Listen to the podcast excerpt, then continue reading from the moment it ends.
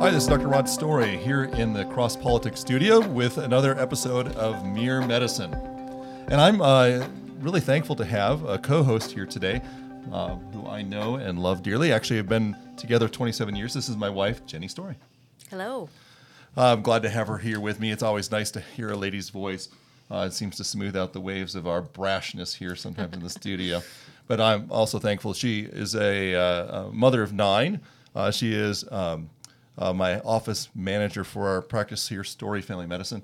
And honestly, she's um, my my best uh, thought process. If I have something that I'm that I'm stewing on, it's a great conversation for the two of us have together because she has such a great way of of thinking on the other side, as most wives do. So uh, here we go. We're going to launch in today to talking about something that that we're hearing about uh, frequently. We had a, a mom reach out to us and say, "Hey, heard your talk on bilirubin. What about vitamin K?" Um, have you uh, thought about that question in a while? It's been a little while. It has I been a little while. Although I was just talking to our grand, uh, our, our daughter who had a, a granddaughter, um, and and had to make those decisions really in the in the process of of a big thing going on in the hospital. She had a, a complicated pregnancy and then had a C-section, and then oh by the way, uh, here comes an injection for your baby, and boy that brought back the thoughts uh, on getting injections. Wh- What did you think when when those were happening for our kids back in the day? Uh, you know, we um, we did have a couple of our babies at, at home, and the rest at the hospital, and it just wasn't in the circles that I was surrounded with, with thinking about should we, shouldn't we. Um, so the the babies that were born at home did not get it, and the ones that were born at the hospital did get it. Um, and I, I wasn't very thoughtful about my decision. I just went with it. Well, and we had uh, our, our child that was born at home ended up having some bleeding issues Right. uh, with a circumcision, and it really kind of brought to mind, boy, uh, this just wasn't part of his birth experience, and, and maybe that would have been beneficial. You know, I, I was just asking my daughter Emma, uh, who's in the, the the throes of having children, what are moms talking about? And she said this that it kind of caught my ear that basically the, the thought process is that birth is a beautiful thing, and, and it really is, and that babies come out perfect. Yeah, really, this idea that that um, the doctor then comes along and introduces a bunch of artificial things really quickly. And, man, I remember that quickly. It was the baby being taken off to the warmer, Right, clips put on, uh, the the belly button, um, a lot of checks early, and then oh, I guess the doctor is going to give you the baby back. Do you remember some of the other things that they did right away for our kids? Uh, You know, I don't. Do you remember Um, the goop that they put in the eye? Yeah, I remember the drops that they put in the eye. Yeah. Um, I remember the tests taking like blood from the heel that they had to do. And um, uh, nowadays, they're doing a hepatitis shot almost within hours of being born, or at least before the baby goes home. And the vitamin K that we're going to be talking about, that's actually advised to be given within six hours of birth. So it's really given quite quickly. I don't remember that. Yeah, and, and you might not. You know, a lot of that care happens in the nursery without mom ever knowing, without dad ever having a say. I do think that oftentimes parents are like, wait, wait, wait, this is my kid. What are you doing? Right, right. um, and want to have a, a thought process or a conversation at a time of what really seems like it's, it should be just snuggling with your newborn baby and breastfeeding for the first time. Um, my daughter mentioned some other things that she hears or, or that she, she, she thinks a lot of moms kind of consider is not only the sense that you're taking the baby away and doing something artificial, but that you uh, are doing it as a doctor just because you're trying to avoid being sued. Oh, for like malpractice reasons. Yeah, exactly. Yeah. Uh, that it's just insurance that's mandating all these things and pushing it without anybody taking a taking a second step. You know, and and really the biggest question or the the, the worldview idea. Birth is natural, isn't it best just to to let things be and to be as natural as possible and to avoid the intervention. So I want to talk about vitamin K shots. Uh, I want to talk about why we have that approach and what and what that thought is about. Do you have you ever thought about vitamin K at birth and and even it being a deficiency? Um, I have only thought about it in the context of one of our children that was born at home um, having bleeding issues. Yeah. And and that was that was scary. It was scary I, I remember that very well. because he had the circumcision, and then Right. it, it just wouldn't wouldn't stop. Right. And and, and uh, we never really considered that the home birth might have might have skipped that Right. process because we didn't have a, a nursery protocol. Didn't stop to think about that. Right. But it, but it definitely was. I mean, you have this newborn baby, and suddenly you're dealing with a with a something that's just oozing and won't quite quit. Yeah. And that, and I do think that for him, probably vitamin K may have played a role. Yeah. Well, let me give you some background about vitamin K, and, and then we'll talk it through. Vitamin K uh, is one of our essential vitamins that, that we need for our body. Um, it's a what we would call a soluble vitamin or fat soluble vitamin, meaning the only way you get this, it's like vitamin D or vitamin A. You know, a lot of times you see those on the side of a milk jug um, because they're bound to fats, and that's the best way that we absorb them into our system. As adults, uh, we get that vitamin K through mostly leafy greens. So spinach and lettuce and things along those lines. And our body uses it for a couple of things. It uses it for something called the coagulation cascade. That's a mouthful, huh? Right. Right. Coagulation cascade mean, basically means that you have your body with these these basically a uh, bunch of switches that turn on or turn off your ability to clot, and you have to have a balance of that in your body. You want to be able to clot at just the right time, but you also don't want your body randomly clotting at the wrong time. A lot of people know this, and when they talk about getting blood clots, uh, you know, maybe a, a DVT in their body or an embolism to their lung, when the, uh, and having a genetic thing that runs in their family. But this is all balanced out by a pretty elegant, beautiful built in system that God has given us that balances this all out. And vitamin K, K um, is used at several points by your liver to make all of the little enzymes. Enzymes are little protein motors that help your body balance this out. You following me? Mm-hmm, got okay, it. very good. Well, so what's interesting is that vitamin K, that's a fat soluble vitamin that we get, it has to be eaten with fats and it has to be absorbed and processed using a couple different things bile that's made by your liver and um, enzymes that are made by your pancreas. Didn't you just do a recent um, cross politic episode on bile? I did. Thanks for the plug. So if you uh, if you haven't uh, been following some of our previous episodes, I'd encourage you to go back and look on, uh, listen to uh, a discussion about where does bile come from and how does how is bile made. And and I really think it's a glorious thing that God has designed into our body. It's a very important process that we just don't talk about. So here's the issue for kids when they're born, those whole systems haven't really turned on yet. Now, you probably remember because we've had a couple of kids that have had jaundice. And jaundice is kind of a similar issue where the liver hasn't quite woken up when they're born, and it takes a couple of days to begin kind of turning itself on, including making bile and the pancreas making these enzymes. And so that's one of the issues. We have problems where kids just, their bodies are brand new. They haven't turned on these things that they needed because mom did it all for them. Hmm, okay. Good job, mom. That makes sense, yeah. For nine of our kids, you did all the work with your placenta, and you were the one with your liver making these things for your baby, and you were the one that was helping detoxify things and give the vitamins, except for vitamin K. Vitamin K just didn't transfer over very well from your body to baby's body. Hmm. So that's one of the another of the issues. So you got a brand new liver that hasn't quite turned on. You have a baby that hasn't picked up vitamin K from its mom and is needing to start at scratch. And when you start breastfeeding the baby, it really takes a couple of days for that to come in. Right. I remember that. Yeah, a- and uh, and on top of that, breast milk actually doesn't carry a lot of vitamin K. It takes it takes um, several months for the enough vitamin K to be transferred over by breast milk. So uh, that's one of the issues. There's one more that's interesting, and a lot of people know about this: gut health. So we uh, a lot of people are talking about Right. bacteria in their guts and wanting to have healthy bacteria. When you're born, you don't have that yet. This is super popular topic right now. It really is a super Yeah. popular topic about how do you get these, and what we know is that that frankly you have to pick it up from mom, and it's not a uh, it's it's not a bad thing to to get those gut bugs and carry it over. In fact, vaginal birth, kids are more likely to get that exposure, and all of the things that we used to do.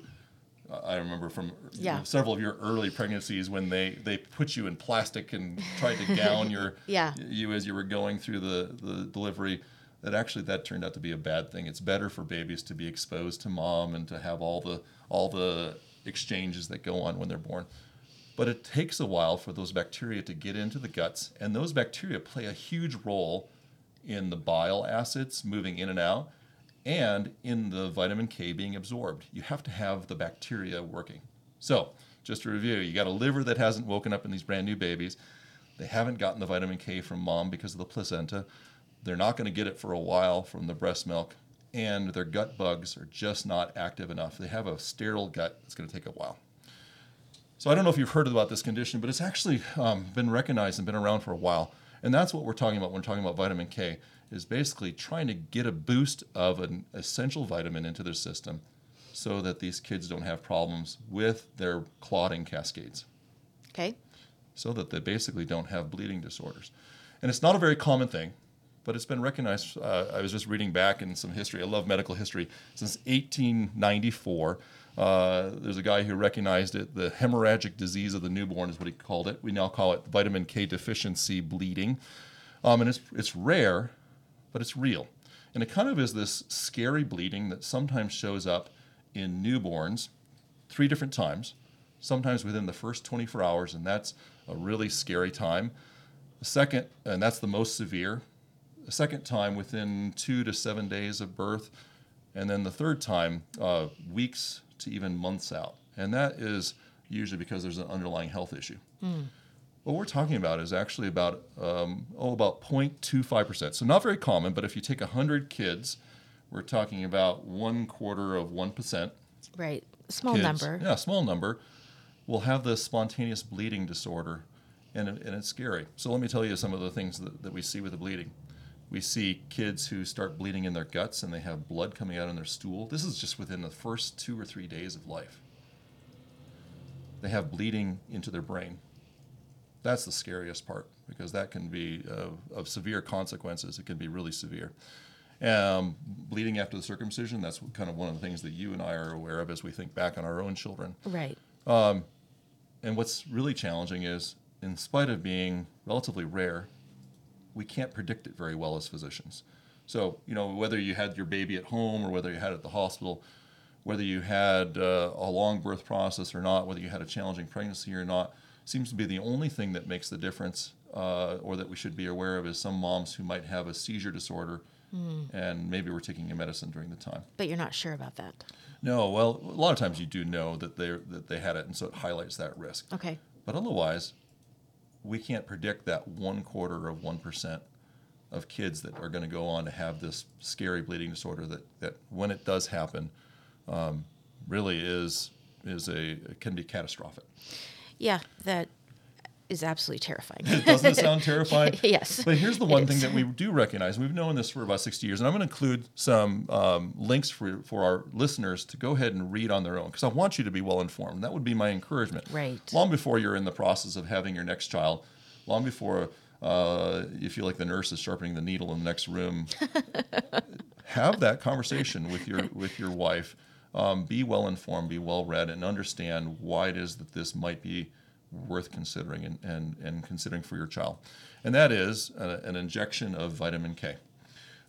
What we know is the best time to give it is within six hours because, like I said, some of these kids it can be within the first 24 hours of life, and those are actually the most dangerous bleeds that we that we know of. That makes sense. And again, there's just not a great way for them to get it on. It's an injection into the thigh. It is painful for a brief moment. Um, that's one of the things that I think parents are really like, whoa, uh, I, want to avoid as much pain for my kid as possible. And I, I think that's admirable. Sometimes we, we, we get so focused on the pain, we forget the big picture from it. I did spend some time looking at, at what's in it because a lot of times parents are like, well, that's great that it has the vitamin, but what about all the other stuff? in it?" Right, Um, right. have you heard that conversation? Many, many times. Yeah, we hear that with, when people ask vaccines. They, Yeah. Hey, okay with the vaccine, but what about all the other stuff that they put Right. into the junk that might that might damage my baby? Right. And, and and I'll include a link to this as well. But primarily, what we see is a little bit of sugar called dextrose in it, a little bit of benzoyl alcohol for a preservative, tiny amount. These are natural alcohols that, that are easily cleared by a baby's body. And then a little bit of acid, tiny bit, just to adjust the pH so it's right on. So a tiny amount. And our body is all, honestly always making acid and buffering that acid. From what I can read, nothing unusual, no mercuries, no uh, artificial preservatives, nothing unusual that way. Okay. All right, people, thinking on this. But here's the question that I often get: uh, should, how, What about the oral dose? And and a lot of our midwives are using an oral dose. Uh, we, we're fortunate in our practice to work with a lot with uh, babies both delivered and in the hospital and midwives. How many uh, Right. how many people in our practice do you think choose midwives? Oh, half. Yeah, absolutely. Yeah. and A- fantastic a strong care. half. Yeah. uh, for most women. I'm really thankful. I, I'm also thankful our midwives seem to recognize well when a, a patient needs more than they can provide through their care, and then quickly gets them to a circumstance where they can get that help. Absolutely. We love working with midwives. You had a midwife, Yep. uh, a couple of midwife labor deliveries. Would you do it again? Fantastic. We'd do it again. Uh, probably would have done it with more of our children. I would have. yes. less of the hospital Yeah. circumstance. Yeah. But the, the midwives will often take the approach just because of what they have available of doing an oral dose. So we're talking about an injection in a thigh. Um, sometimes uh, the preference or the question is, can I just give a dose and avoid, avoid the, the, the pain of the injection early on? right. And, and that's a great question. I'm glad people are asking that. There's some data out there that suggests that we're, because we don't have those gut bugs yet, that honestly that oral dose doesn't do as much as we wish it did. Because it's being taken orally. Yeah, exactly. It has to work its way through our system to be effective rather than injected and immediately available for our liver to start working with. So I, I think a, a question that comes to my mind is, uh, why not just let's say that you um, you and your husband desire to have your, your son circumcised, which is a t- topic for another another day. Why not just wait the eight days? Well, and this is a, a great question. A- And I think it, it is one of the things that we marvel when we look at God's word and we recognize that circumcisions were, were in, uh, requested and, re- and advised on the eighth day. There was a naming ceremony, it was a dedication ceremony in the temple, and it was a circumcision on the eighth day. Right. And what's fascinating is that by eight, day eight, almost all circumstances of hemorrhagic uh, disease of the newborn or vitamin deficiency, vitamin K deficiency, are, are resolved by that point. That's incredible. Isn't that incredible to Yeah, think about? that, incredible. that by the eighth day, that that risk is is really quite low and almost gone. And and if you look at the data, it's like you know day six or seven, not quite there yet. Right. Day eight, almost as certain Yep. that it is. So I think that is a reasonable approach. Again, though, that doesn't go back Right. to that uh, quarter of one percent kid that may have the bleeding that that was due to vitamin K deficiency that won't be addressed by waiting. And those are the scary things. Uh, and we know that giving that vitamin K makes that z- number go almost to zero. Not perfectly. Those are the kids that we often find out really have something else going on with their system. There's something wrong with their bile system. They're not able to process it. There's a, a liver deficiency, and those are those are bigger issues uh, that that sometimes are picked up by the by the newborn you know, ultimately, when I step back and I and I and I see moms asking these questions, when I see dads asking questions, I'm thankful. First off, Right. Thankful they're asking. yeah, and, and I want to encourage you to to find physicians, find nurse uh, midwives, find people that will care for you that are willing to have those questions, because at the beginning and the end of the day, moms and dads. Uh, this baby is yours, and this baby is yours to be wise with, and your and yours to make decisions on behalf of, and and and that's a marvelous thing. It's a huge responsibility. It's not my responsibility to make that decision or to force you to have that decision. Right. Right. And I'm thankful as in our practice that we can really um, say that that uh, families own their own children. That nobody else, not the state, not the medical society, nobody else. Uh, so I'm, I'm thankful. Thankful that our moms and dads are, are willing and, and asking those questions. But I would go a little deeper, and you and I had this conversation earlier. When we, one of the challenges with being a mom and dad these days is we live in a culture where there's so much junk around us, and we don't always realize that we're absorbing it Right. when you think of a worldview that that um, might bring up this idea uh, that man, nothing I give my baby should be done. What, what do you think we're ultimately saying? I think it's a worldview um, that really needs to be questioned and challenged, and that is um, that my baby is born perfect. And and and I, I can tell you from um, my perspective as a mother you have this newborn in your arms and you have all these hormones raging through you that um, you know god gave you to get through the birth process and it's, it, it, truly is it's magic It's magic. It's, It's- this bonding experience that I will never have, it's magic and you had nine times. And marvelous. you think this baby is perfect Hmm. in my arms and yet that's what we're talking about. That that's a worldview that needs to be challenged and questioned. And, and we often see that carried through to so many other decisions that parents um, are thinking through as they go to the doctor, whether it's vaccination, whether it's circumcision, uh, whether it's even going to the doctor at all. There's this there's this question of well, you know, if I if I just feed my baby well, if I give them perfect care, um, I'm so glad because they start off at this perfectly innocent state, and maybe I can maintain them there right uh, boy, if that isn't a worldview that actually is not Christian. Um, and, I, and I would challenge us what, what is a Christian worldview that comes, uh, where, where are we getting these ideas? Uh, I'll, I'll plant a little seed here. I often have a conversation with mom and dads when we talk about is, is your baby born perfect? Where I share with them that even from the time that they were inside their mom, that they were already having cancers. Right. I've heard you talk about Yes. that before. That's and very I, sobering. I plant this seed because it's like what?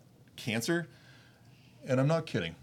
Our bodies are full of grace, and that grace, in part, is our immune system dealing with problems that came from having our great grandfather Adam. Mm-hmm. Adam sinned, and we know that through Adam, we read this in Romans five, that he sinned and death entered the world, and now all of us have death that basically lives in us no escaping that. Uh, it's essentially in our, in, in, not just in our spiritual aspects of our life, but we carry it in our body. Uh, if you want to read more on that, man, just read 2 Corinthians 4, where it says that our outer self is wasting away. That doesn't start at the time of birth, it actually starts even before birth. And our body is constantly being bombarded with things that are, because we live in a broken world, our body even begins facing little tiny cancers that we praise God. Our body, our immune system is catching almost entirely long before we ever are aware. We live our whole life making cancers and catching them before it even becomes to our attention. Um, and it's only as we age that our body doesn't do that as well, and it becomes part of sometimes people's end of life circumstance. But we, you know, even in Second Corinthians five, it says our bodies groan. It's like we're living in this tent, and and we're really wanting to put on an eternal body, eternal eternal clothing, knowing that's ultimately what we were made for. Uh, we we come uh, at at parenting in such an important and powerful and emotionally filled time, and we often say, "Oh, yeah, perfect, right? Perfect baby, perfect time. Leave us alone." And what we don't always realize is, no, actually, even from the point of birth, we're, we're dealing with with health issues uh, that are a direct result of of the fall. Um, things that we have to, even from the from hours after being born, be thoughtful about. Uh, whether it's putting ointment in the eye to prevent an infection that's common through birth. Um, thankfully, not as common for women who are monogamous. Um, whether we're thinking about hepatitis vaccinations, which are like, what? Vaccinating so quickly, and yet we do know that some kids are exposed through their family lines uh, to hepatitis from an early ba- basis. Now, these things are need to be individualized. Right. And, and hopefully you have a physician that can do that with you and is willing to talk to you but it also encourage you think hard on what it is that we're thinking about. Where does these thoughts and these emotions the these gut check feelings that come when we say whoa stay away from me doctor uh, maybe a doctor is actually thinking about this in, in a way that's actually more more like a Christian that would say, no, we live in a body that has has sickness, that has illness, that has consequences, and it, there are some uh, wise and thoughtful ways of being good stewards of our bodies, even Right. our even our children's body. You know, uh, I'm going to plant a little seed here because in a couple of weeks I want to talk about tongue ties. Uh, and, and I find That's this, my favorite That's your favorite, yeah. And we see a lot of moms and dads now within hours of baby being born getting a tongue tie clip because they're concerned that there's maybe some feeding issues, and it seems to be the the, the mom chat quick. How can I find a, a doctor that does tongue ties? and I'm and I'm uh, investigating that more because I'd like to know and be able to inform my my patients well about that. But it, I find it interesting that we are quick to clip tongue ties and quick to say no to vitamin injections. Right. We- have Fascinating. funny way that we're approaching uh, things that seem uh, kind of a, a paradox for our parenting. Right. Well, again, I appreciate you taking time with uh, Mere Medicine, and I, and I really appreciate sitting next to my bride. Um, I'm going to include some some links for you guys to consider and read. I want to encourage you to be well thought and well cared for. Let me pray for you as we finish. Father, we thank you for children and how you bless us with them. And we just ask that you would give us wisdom as we raise them. And Father, give us uh, right understanding, right uh, theology to your glory. Thank you through Jesus. Amen. Amen.